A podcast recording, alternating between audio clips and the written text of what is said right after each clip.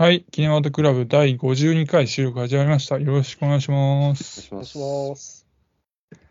えーこのキネマトクラブという番組は1本映画を決めて、それをメンバーで見て、その映画についてネタバレありで感想を話していくという番組になっています。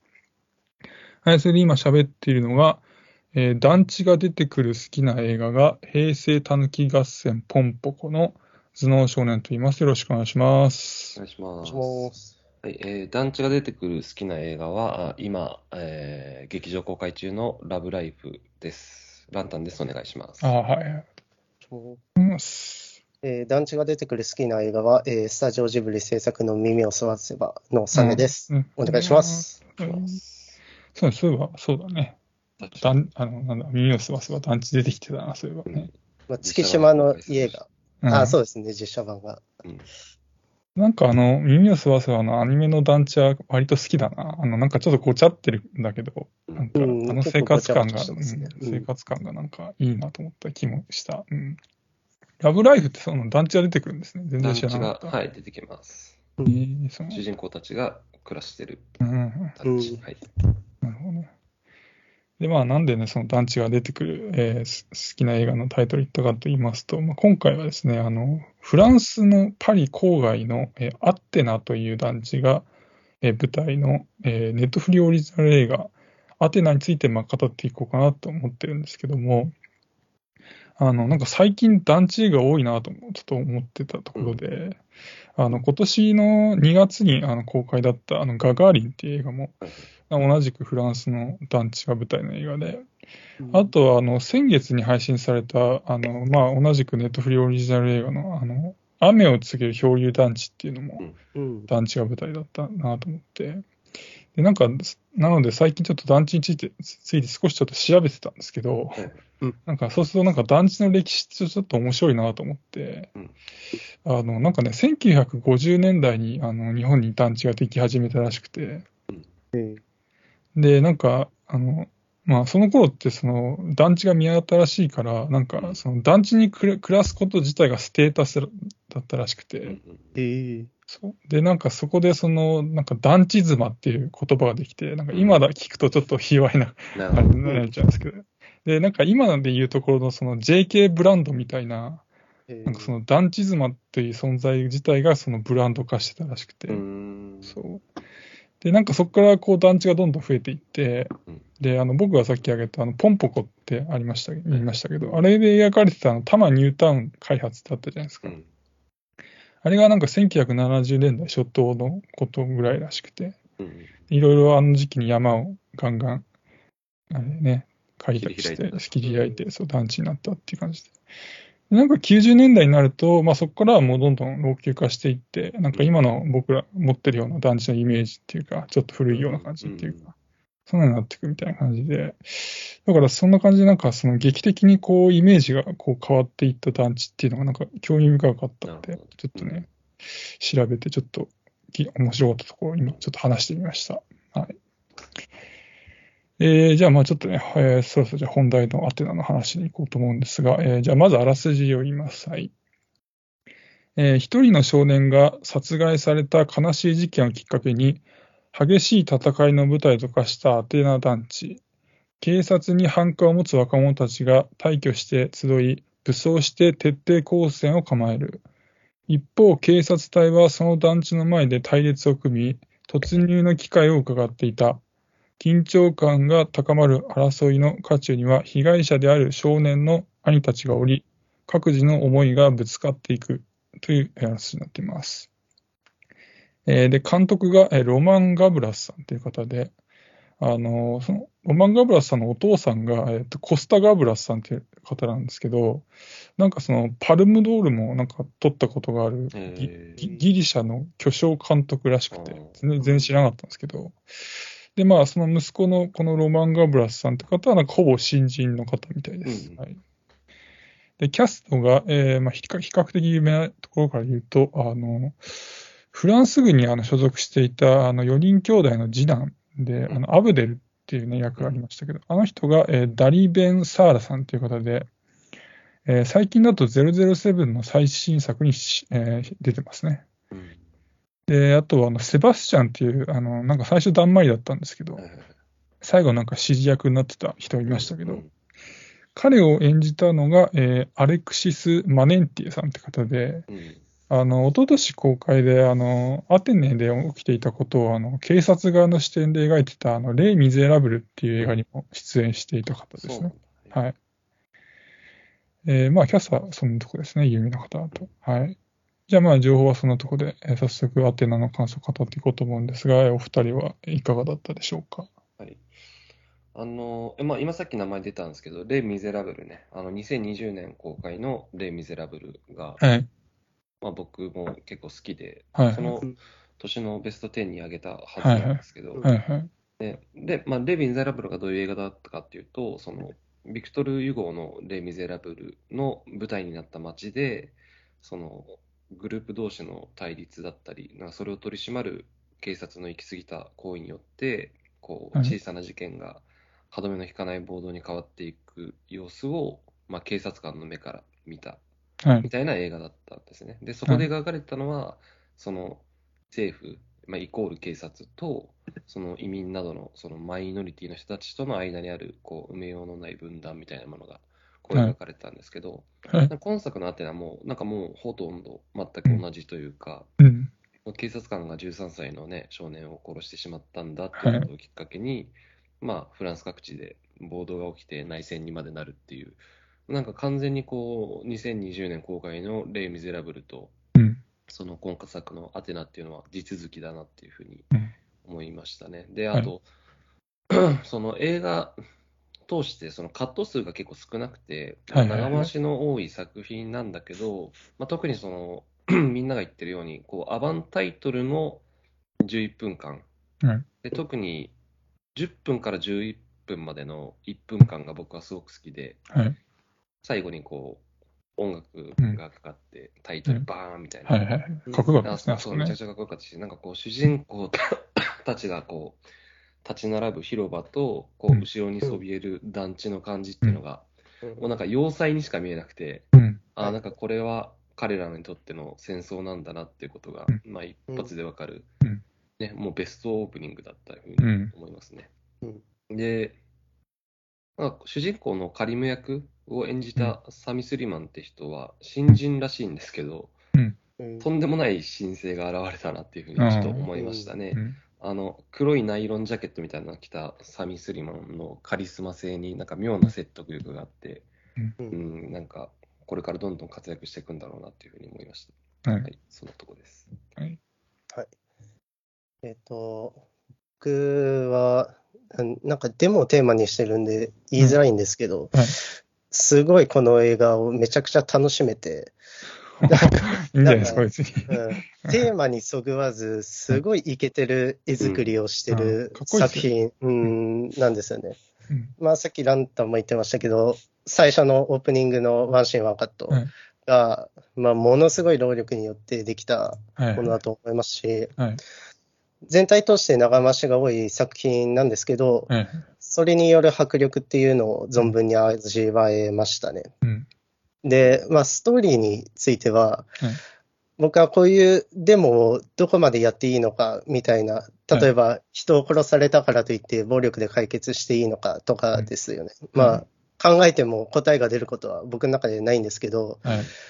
この映画を見て、あの、一個思ったのが、はいお母さんから電話がかかってくるところがあったじゃないはい。ですか。まあ、それを見て、そのお母さんに何て言われるか想像して、このデモを行うっていうのは、なんか一個あるのかなって、ふと思って、例えば身内がいっぱい殺されてるから、もうどうにかしてでも殺してくれって言われるかもしれないし、うん。まあそんなことをしても解決しないから他のことをしてって言われるかもしれないし、なんか母親に話せるか、自分の中で一回考えてからデモに参加するっていうのは、うんなんか一つの考え方なのかなってちょっとふと思いましたね。うん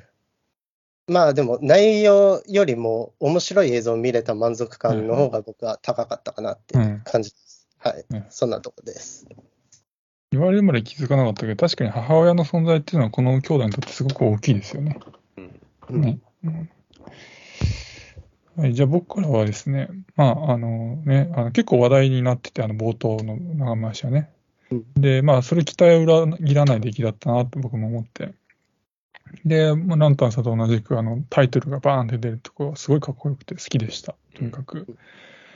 で、まあ、冒頭以外にも長回しが多くて、あの、で、かつ、あの、被写体との距離が近いんで、なんかその、戦場カメラマンが回してる、このカメラを見てるような、なんか臨場感があって、で、なんか自分がその、ボードの中に放り込まれたような感覚もあったりして、うんそれがすごい、なんかで、映像に引き込まれましたね。で、なんか今作って、あの、20キロぐらいある、なんか IMAX 用のカメラ使ってるらしいんですけどうん、なんかそれを持ちながらすごいこう移動して、うん長回ししてたと思うんですけど、なんかそこもなんか体力的にすごいなと思いました。で、まあ映像についてなんですけど、あの、まあ本来なら、なんていうか、予算のある映画とかに使われる、この IMAX 用のカメラを使っているために、この、他のなんか配信オリジナル映画と比べて、なんか映像が鮮明で、なんか色彩も豊かで、なんか美しくてすごい良かったなと思って、えーなんか特にあの花火が飛び交うシーンとかなんか、それがすごい顕著だなと思いました。美しさがね。あとは、あの、まあ、劇中、あの、時間の経過とともに結構視点が変わる、この群像劇で、そこも面白かったかなと思って、あの、最初カリムが、ね、の視点で、で、その後アブデルに移って、で、その後あの、団地に取り残された警官に移って、で、最後はあの、カリムの死によって、もう切れちゃったアブデルっていう風に、感じに変わっていく感じも面白かったですね。で、まあ、今作のあとテーマでもあると思うんですけど、あの、まあ、いくつものその強烈な分断が描かれていて、うん。そこがやっぱり印象深かったなっていうのがあって、まあ、まず何と言ってもあの兄弟に起きた分断だと思うんですけど、で、まあ、これってあの、まあ、今のあのフランスの分断が、その、この兄弟になんか象徴されているんだろうなと思って、まあ、その、まず、あの、直接被害を受ける、もう圧倒的な弱者である末っ子がいて、で、まあ、弱者ではあるんだけど、強者に対しても暴力も辞さない形で抵抗する人っていう形で三男のカリムがいて、うん。で、あと、次男のアブデルのように、その愛国心がベースにあって、で、なんとかこの国内の混乱を暴力に頼らず解決したいっていう人もいたり、で、最後にあの、まあ、これは現代人なんか一番多い気がするんですけど、まあ、そういったことには無関心で、お金を稼ぐことにしか興味がないっていう、まあ、存在で、まあ、長男のモクテルが登場するわけですけど、なんかこの兄弟だけ見てても、これだけの分断があるんだなっていうのが、その感じられて、で、あとあの、なんか、あまり目立たなかったんですけど、団地に置いてあるテレビからも、その声を通して、そのコメンテーターの声を通して社会の分断もがまた漏れ聞こえてくるというか、その団地を拠点にするカリムたちに対して、その警察強化による鎮圧をしようっていう派と、そのカリムたちに対して、その彼らは僕らなんだって言って、それに反対する、鎮圧に反対するっていう、その、まあ、言うと、そのなんか広い共同体意識を持っている人たちもいて、そこでもまた分断が描かれているっていう感じで、まあ、なので、なんかこの実際にこのある、たくさんの分断をこう見せられることで、なんかこの社会の分断っていうのの、この深刻さっていうのをなんか改めて感じる映画でしたね。はい。とりあえずそんなところですかね。そうですね。なあの映像のかっこよさのところで言うと、はいはい。あの、団地に入ってった機動隊が、なんかはい花火で四方八方から撃たれるシーンがあってう、ん。なんかあそこがなんかこう、ヘルメット、黒、なんかヘルメットが、黒光りしてるヘルヘルメットが、なんかうん。ピンクとか緑の色ですごい照らされ、花火の色で照らされてる感じとかめっちゃ綺麗で、うんう。んうん、すごく感動しましたね。うんであと、分断っていう話ね、まあ今出たんですけど、その、まあ兄弟、兄弟間の分断っていうのもあったんですけど、はい。その、今作でその暴動に参加してる人たちの中には、まあカリムみたいにこう目的を持って本気で怒ってるやつもいれば、はい。こうお祭り的に参加してるやつもいたりとか、ううんんで、あと何もせずに、まあ、ただそこにいるだけのやつもいたりとか、うん。まあ、カリムがそうでしたけど、最初はこう信念とか目的を持ってたんだけど、はい。なんかこういつの間にか怒りだけがこう原動力になってたりみたいな。うん。あまあ、とにかくその同じ、うん、目的を持って集まってるはずのボートたち、ボートって言われてる人たちの中にも、はい。まあ、いろんなグラデーションがうん。あるんだけど、うんでも、それがボートとか暴動とかっていうふうに、こう、一括りにして扱われちゃうわけじゃないですか。はい。で、当然そんな人たちは、まあ、軍、軍隊ってものが出てきたら、こう、同じ暴力で鎮圧されてしまうわけでしょう。はい。なんかやっぱ暴動で何かが変わるっていうのは、ちょっと信じられないなって思うような映画でしたね。うんデモとか暴動で、なんか変わるって、何も変わんないんじゃないかな。だって結局、同じ、要は、ボートと同じ暴力っていう手段で押さえつけられて、で、まあ、軍隊側が正義で、ボート側がね、まあ、テロリストって言われたりだとか、いろんなこと言われて、で、なんか、社会って良くなんのってちょっと思っちゃうような、結構虚しさのある映画だったなと思いましたね。なんか僕、冒頭で、うんあの、あの、け警察の、兄弟の中の警察、次男かな、あー。が喋ってるシーンあったじゃないですか。はいはい。まあ、あれを周りで聞いてる人を見る感じ、はい別にその暴動を起こさなくても、はいあの、一つのムーブメントとして何かを変えられる希望みたいなのも見えたんですよね。うん。なんで、そのデモの方法が、本当に暴動が正しいかっていうのはちょっと疑問でしたね。ちゃんと適した方法を考えてでもしなければいけないっていうのをすごい思いました。まあ、その大前提として、デモと暴動は違うもので、なんですよね。うんデモっていうのは、あー例えば、あの、日本でも、まあ、別にしょっちゅう起きていることで、その、うん例えば一番最近の大きいものだと、原発事故の後にこあの国会前で、あのね、なんか何十万人も集まってっていう反原発、あれも、あれはデモですか？ら、でも、うんああれじゃあ暴動かって全然違うわけで、暴動っていうのはそのうん略略奪とかも含まれますから、当然うん。商店を襲って、あの物を盗むとかね。だそれとは全然別のものっていうのはまず考えないといけなくて、で、まあ、うんじゃあ今回のは、じゃあ、アテネがあの起こったのは何なのかっていうと、暴動なんですよね。うんデモではないんですよね。そうなるほど。だから、その、まず違いをはっきりさせた上で、うん。まあ、いろんなここれに関してはまあいろんな意見があると思うんですけど、どちらもそのか社会を変えることができないのか、それともどちらからは変えられて、どちらかは難しいのかとか、まあそこはいろいろね、分けて考える必要あるかなとは思いましたけどね。うん。やっぱり暴力に訴えると、暴力で沈めるしかなくなるからね、相手も。うん。って思いまますね。あ、あの、そこも難しいところで、その、うんその今回のフランス、まあ、このフランスの警察の動きって、まあ割とこれ、なんていうの、この実際に起きたことに近いわけですよ。うんその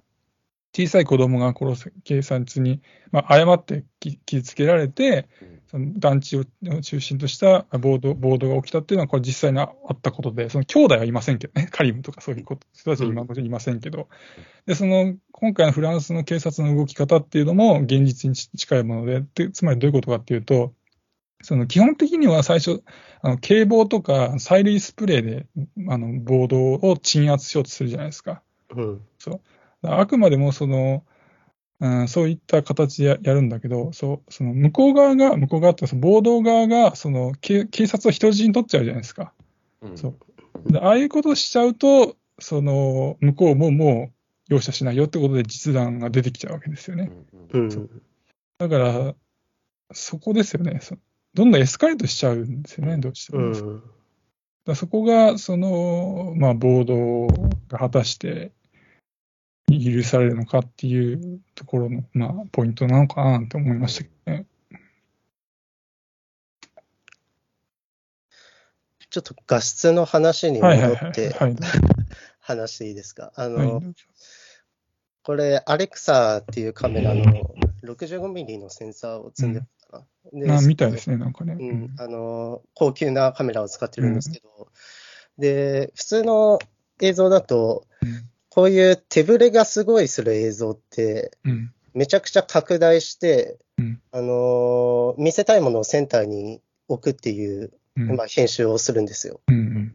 なので、画質がすごい悪くなるうん。んですね。でも、その大きいセンサーを積んだもので撮ることによって、えっ、と、本来僕らが見てる映像よりうん上下左右にうん、本当は映像が残ってるんですね。はい。で、自分、あー見せたいところをそこから切り抜くことができるんです。うん。それで綺麗な映像を見せることができてるうん。っていう仕組みで、あの、今なんか IMAX 画角みたいなのが劇場で公開されてますけど、うん。僕それあんまり意味ねえなって思ってて、うん。うん、あの横長の方が見やすいからそうなったんじゃんっ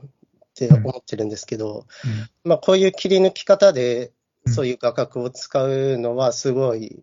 計算されてていい使い方だなと思ってて、うん。なんかこの監督がそういう計算とかをして撮影するのが好きな人なのかなってちょっとうん。思いました。うん。なんかこのアレクサうんちゃらっていうカメラは1日のレンタル料があの100万円以上するらしくて、そうなんすごい。だからネットフリックスもなんかすごいなって思いましたね。なんかあんま日本映画では使われないぐらいの、うんうん予算的に日本映画は難しいでしょううね。んうん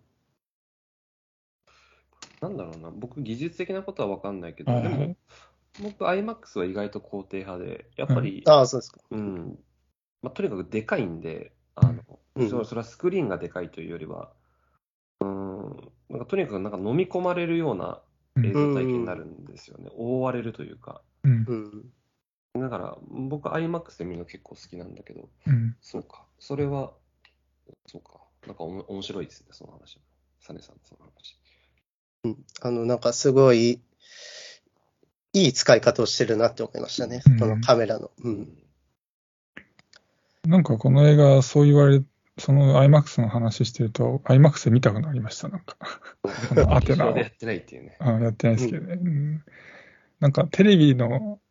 まあ、ある程度、まあ、そんなに、なんていうの、ちゃんとしたそそ装備というか、ひ品質じゃないって僕なんかそ そこそこので見てるんで、なんかちょっともったいない気がしましたね。なんかそのカメラの話とか聞いてるとね。これをもし IMAX で見たとすると、うんあの、上下左右に、あの、すごい黒、黒みが入ってくると思います。めちゃくちゃ左右、前後左右に動かしてると思いますね。あの、うん手ぶれがすごいから、うんそれを直すために、すごい編集でセンタリングをしてるっていう苦労も多分ありますね。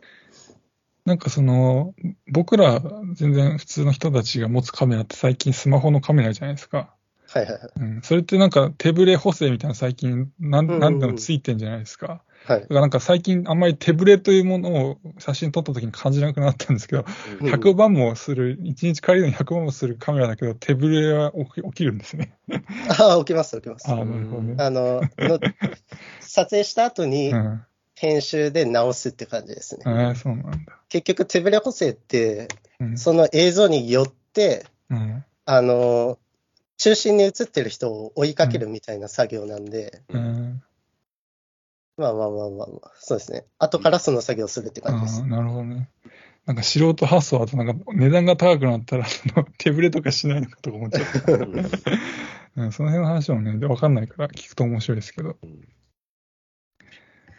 うんあと、じゃあ僕からはね、あの、登場人物についてなんですけど、あの、まあ、花植えてるだけで、さっきもちょっと出しましたけど、あ何も喋んなかったセバスチャンって言ったじゃないですか。うん。であれなんか出番少なかったんだけど、印象的だったなと思って。うん。で、なんか彼多分元軍人で、うん。多分 PTSD とかになっちゃって、うん。なんか心閉ざして言葉交わされなくなったのかなと思ったんですけど、うんで、それがなんか最後、なんか大嫌いなこの争いを終わらせるためになんか団地そのものを爆破したのかなっていうような、そういう悲劇的ななんか行動をとっていて、なんかなんとも切ない人物で印象に残りましたね、なんか。セバスチャン、だから僕が最初見たときは、セバスチャンはうん、そのまあ、何らかのその障害うん。を持った人はないの。かなっていうふうに思う知的障害なのかとそうそう、まあ、なんか自閉症みたいなことなのかなと思って、うん。で、その人を、まあ、団地の託児所みたいなところに預けるという、うんはい。預けるというか、ままあ、あ、置いとく閉じ込めるか、うん。うん。うん。閉じ込めることによって、まあ、その敵も味方もいない人を、はいこの映画から退場させる役割かなっていうふうに思ったんです。つまり、何かしら敵のいるというか、何かしらの政治的な思想を持ってる人たちだけで、うん。まあ、戦争に向かっていくっていうことなのかなと思ったんだけど、うん。まあでも、最終的に実はセバスチャンがとんでもない野郎でう、ん。ねあの元軍人で、うん。まあ、団地ごとね、死なばもろともみたいな感じで爆発させるっていう手法に出るっていう。うん。でなんかあ、あの、ああいう選択をするっていうのも結構示唆的だというふうに思ってて、うん。要はもう、ボードなんてやったところで勝ち目なんてねえよっていうことを、セバスチャンだけがなんかもう最初から分かってるみたいな気がして、だからもう、もうどうせ勝ち目もないし負け戦なんだから、だったらもう団地ごと爆破して、うん。あの特殊な特殊部隊ごとうんぶっ殺したらいいじゃんみたいな、なんかこう、うん、なんていうかな、そういうことなのかなって思いましたね。なんかそう聞くとちょっと切ない気持ちになりましたね。僕なんか映像の凄さに見とれて、深く考えてなかったですけど。うん。今の話聞いてて、もう一個思ったのが、なんていうのかな、セバスチャンにとって、あの、団地っていうのは、その、まあ、特に彼が好きだっただろう、あの、はこうこう広場みたいなの、花植えてあるところとかね、あそこはなんか逃げ場所っていうか、うん、うん。うん彼にとってね、いろいろ多分傷を負ってきて、あそこに行き着いたんだけどうん、で、なんなんとなく落ち着いて花を植えてたんだけど、結局はその暴力が彼をまた追い詰めてくるっていうような感じで、うん、なんかもう結局逃げる場所がないんだっていうふうになんか悟ったというか、で、最後まあああいう自殺みたいなうんことしたのかななんていうふうにも思って、なんか、なんか本当切ない人物だったなみたいな思いましたね。なんでセバスチャンを避難させなかったんですかね？そもそも託児所に閉じ込める。ああれ、あれは、あれは僕は思ったのは、あの、まああの、アブデ、アブデルだったよな、うんあの次男のね。アブデルは多分、セバスチャンがどういう人物かを知ってるんですよ。うん、そうでしょうね。だから、あの、爆発処理の力がある、爆発を、爆発、爆発の知識があるってこと分かってるから、うんいろいろなんか言ったじゃないですか、あのそ倉庫みたいな、倉庫じゃない、あのトトトランクみたいなさ、の開けてくれみたいな、確か指示し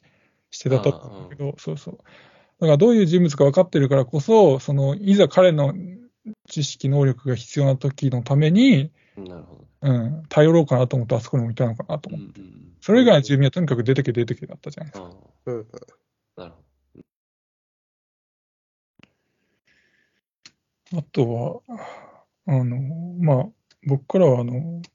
まあ、今作ってあの、まあ、兄弟に起きた分断と、まあ、そこからの暴動によって、まあ、結果、まあ、4人兄弟全員死んじゃうっていう、まあ、悲劇もあるんですけど、うん。この悲劇の始まりってなんか貧困だったよなと思って、うん。その、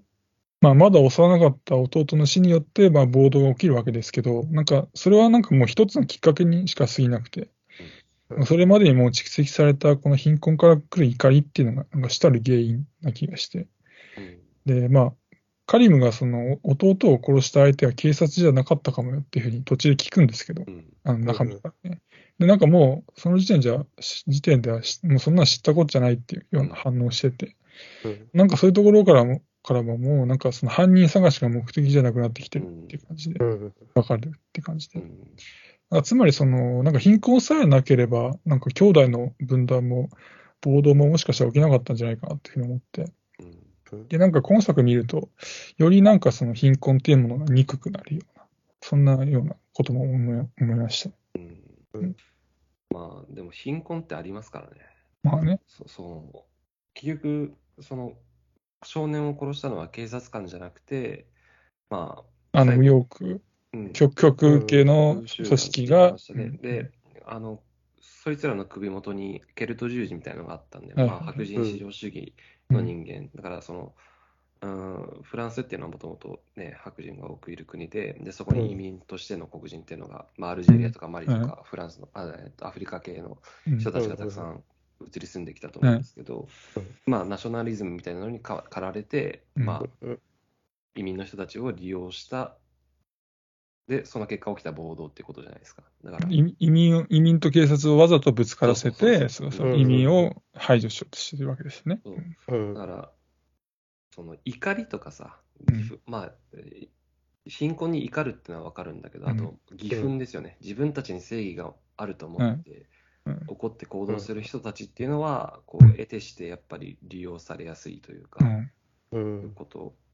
も描いてるというかね。うんまあ、その僕が言ったその貧困が憎いっていうのは、もうちょっと詳しく言うと、その例えばその無政府状態の国とかって世界であるわけですよね。うんそのうん。そういうところの貧困って、ちょっとどうしようもないような気も僕もするんですけど、うん例えばフランスとかって、まあ、超先進国なわけじゃないですか。うん。だからその、まあね、その富の再配分とかちゃんとすれば、本来であればたその貧困状態にならないような人たちが貧困になってるっていう、それそっちの貧困がなんか憎くなるような、うん。そんなうん。感情を持ったなっていう感じですね、見てね。あとどうでしょうか？なんかこのボードに参加してる人たちもそうですけど、はいはい。捕まった警察官いたじゃないですか。はいはいはい。あの人も何も考えずに、その場所に向かってるような気が僕はしてて、うん言われるがままに。うんはい、仕事でね。うんうん。なんか、そういう場所に参加する人は、うん、どういう形であれ、やっぱ目的を見、ちゃんと持って、うん、参加する、してほしいなって 思いましたね。警官の人の話でしょ？うん、警官の人もそうだし、まあ、まあ、ぼーっとかしてうるん。人たちもそうですけど、うん。うん。あの、まあ、人質取られたあの警察官ね、いましたけど、うん。あの人うん。も最初に、えー団地に派兵されるときっていうのは、うん。なんかずっと爪をいじって、あんまり指示も聞いてないような感じだったんですけど、まあ、あの、2020年のレ・ミゼラブルもそうだったんだけど、うん。その警察官といえどうん、労働者階級なんですよね、みんな。まあ、だからうん。別に何か大義を持ってその仕事に就いてるとかっていうことじゃなくて、うん。その貧困とか、まあ、日々の苦しさみたいないろいろんなこうグラデーションがある中のうん。一人でしかないから、うん。うん、だから彼ら全員が何か大義であるとか、うん。政治的な思想を持ってうん。そこにいるわけでは全然ないというか、うん。もうとにかく。もう。踊らされてるだけなんですよね。うん。まあ、あの警官は最初、なんか娘二人のことをセリフでも話してたりとかして、まあ、家族があって、当然支えなきゃいけないわけだから、仕事として、警察官になって、仕事として、あの、ボードの中に入っていって、で、まあ、彼の本心ちょっといまいちよくわからないところありますけど、なんなら本心じゃなく、暴動の移民たちを警棒で殴らなくてはいけないという、うんそういう、まあ、立場になってしまったか。だから、け彼も彼で悲劇ですよね。うんなるほどね。あと、なんか、どうですか、映画本編について。そんなとこですですかね。いや、いい映画だと思いましたうんけどね、なんか、あんま個人的に語りどころなかったかもしれうんない。うん。うん。かっこいいはかっこよかったでしょ？うん。うん。なんかストーリーもまあ考えさせられることはありますけど、うんそれよりビジュアルのかっこよさとかで、うん。もうそっちの面でも楽しめるかなって思いますね。うん。あと、じゃあちょっと映画本編から少しずれた話しようかなと思うんですけど、なんかあのフランスの団地、まあ描かれてたわけですけど、なんか日本の団地と様子が全然違うのが興味深かったなと思って、うん。なんかその貧困の問題っていうのは共通なんですけど、うんその、日本の場合、そのお金にあんまり余裕のないお年寄りっていう、まあ絶対的な弱者が住んでいるっていう感じだと、イメージがあるんですけど、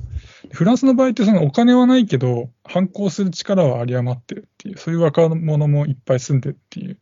うんこの違いが興味深かったなと思って、あの、日本だと去年、あの、ドキュメンタリーで、あの、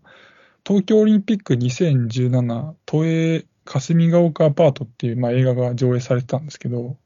まあ、どういう映画かっていうと、あの、まあ、オリンピックの開催に向けて、あの、国立競技場の建て替えがあって、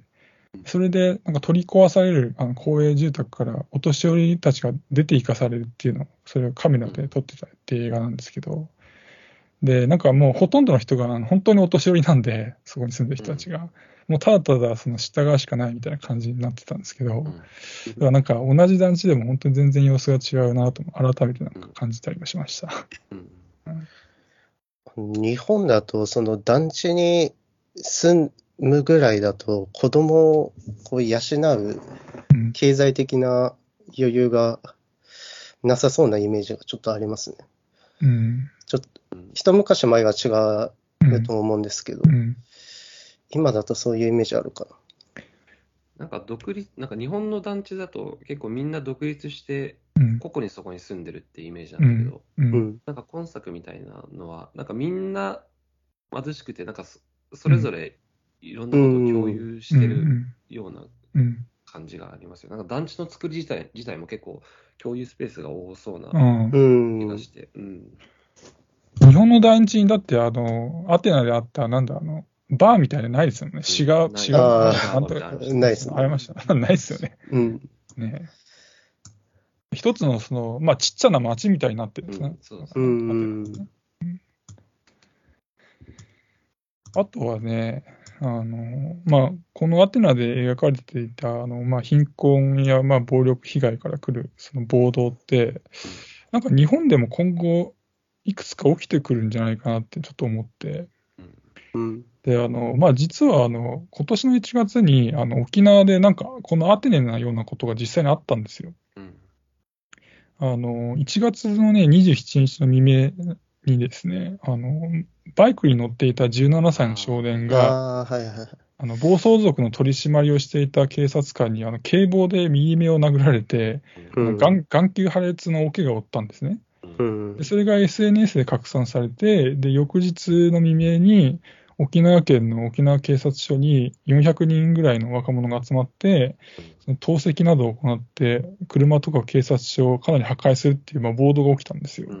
うん。うん。で、なんかこれ聞いて、その、まあ、沖縄の若者って、まあ、貧困率高いってデータがあって、うん。うん。でまあ、アテナと同じく、なんかその一つのきっかけさえあれば、その暴動が起きる可能性があるんじゃないかなと思って、で、まあ、今後日本全体がね、まあなんかどんどん貧しくなっていく中で、その沖縄で起きたような出来事が、なんかそれ以外の地域でも、まあ、起きる可能性があるんじゃないかなと思って、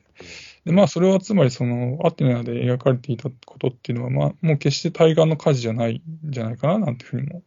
この映画見て思いましたね。その辺どうですか？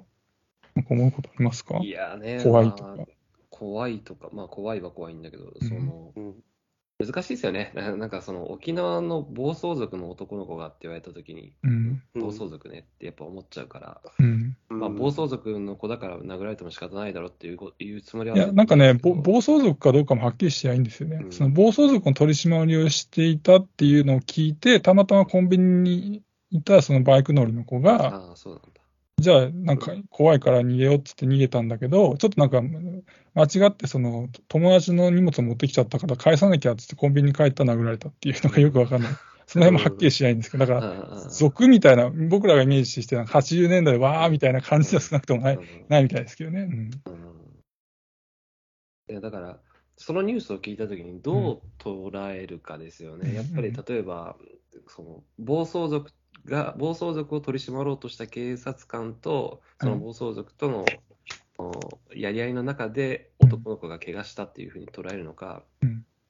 なんかこう、警察官が行き過ぎた取り締まりをして、んそう、それが起きたのかっていううん。捉え方になっちゃうんだけど、うん。うん。で僕たちはそれで判断するしかないんだけど、でも、うん。うん内実、もっと複雑なわけでしょ、今言ったみたいに。全然、うんね、そのニュースを見ただけじゃ分かんない、うん。うん。だから、ちょっと捉えようがないですよね。だから、うんどうどう捉えればいいのかがよく分からないですよね。まあね、情報がそんなに、あの、未だに分かってないことも結構多かったりとかして、まあだから、どういうふう、まあ考え方はいろいろあるなとは思いますけどね、やっぱね。僕がそのニュースを聞いたときに、僕には関係ねえことだなってやっぱ思っちゃうから。うんうん僕、それ最初聞いたときに、さっき言ってたように、なんか暴走族とのやり合いの中で起きたのかなって思うん。勝手に思っちゃって、はいまあ、事実、実際、うん。全然違ったわけで、まあ、なんすかね、権力持ってる側も、あんま調子に乗りすぎないというか、まあ、それはありますよね。あの、節度を持ってとう、いうんかね。その、なんだっけ、S っていう映画があってさ、その、うんあーなんか監獄実験みたいなの映画があって、はでい、権力持たされた側の人間はやっぱりそれをを乱用してしまうっていう実験結果もあるみたいで、うん。で警察の中にもやっぱり、その、持った武器を振り下ろしてしまうっていう心理は絶対人間にあるはずだから、うん。うん。だからそれをやってしまうっていう人は多分一定数いるわけでさ。うん。なんかそれもすごい難しいんだけど。まあ、あの、ちなみにあの映画の実験って、あの、結構、なんていうのかな、嘘があったらしくて。あ、そうなんだ。そうそう。あの、後に、あの、それを実験、その実験で有名になった科学者が、うんその自分の知名度を上げるために、ちょっと脚色して、あなるほど。そうそう、いろいろその劇的なうん。実験結果にしたっていう、まあ、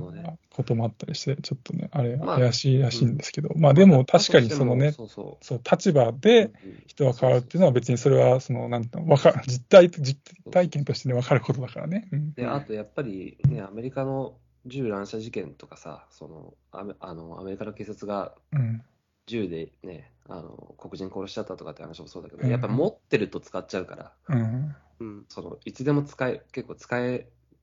る状況っていうのがあったら人は使うもんだと思うんで、それは。うん。うん。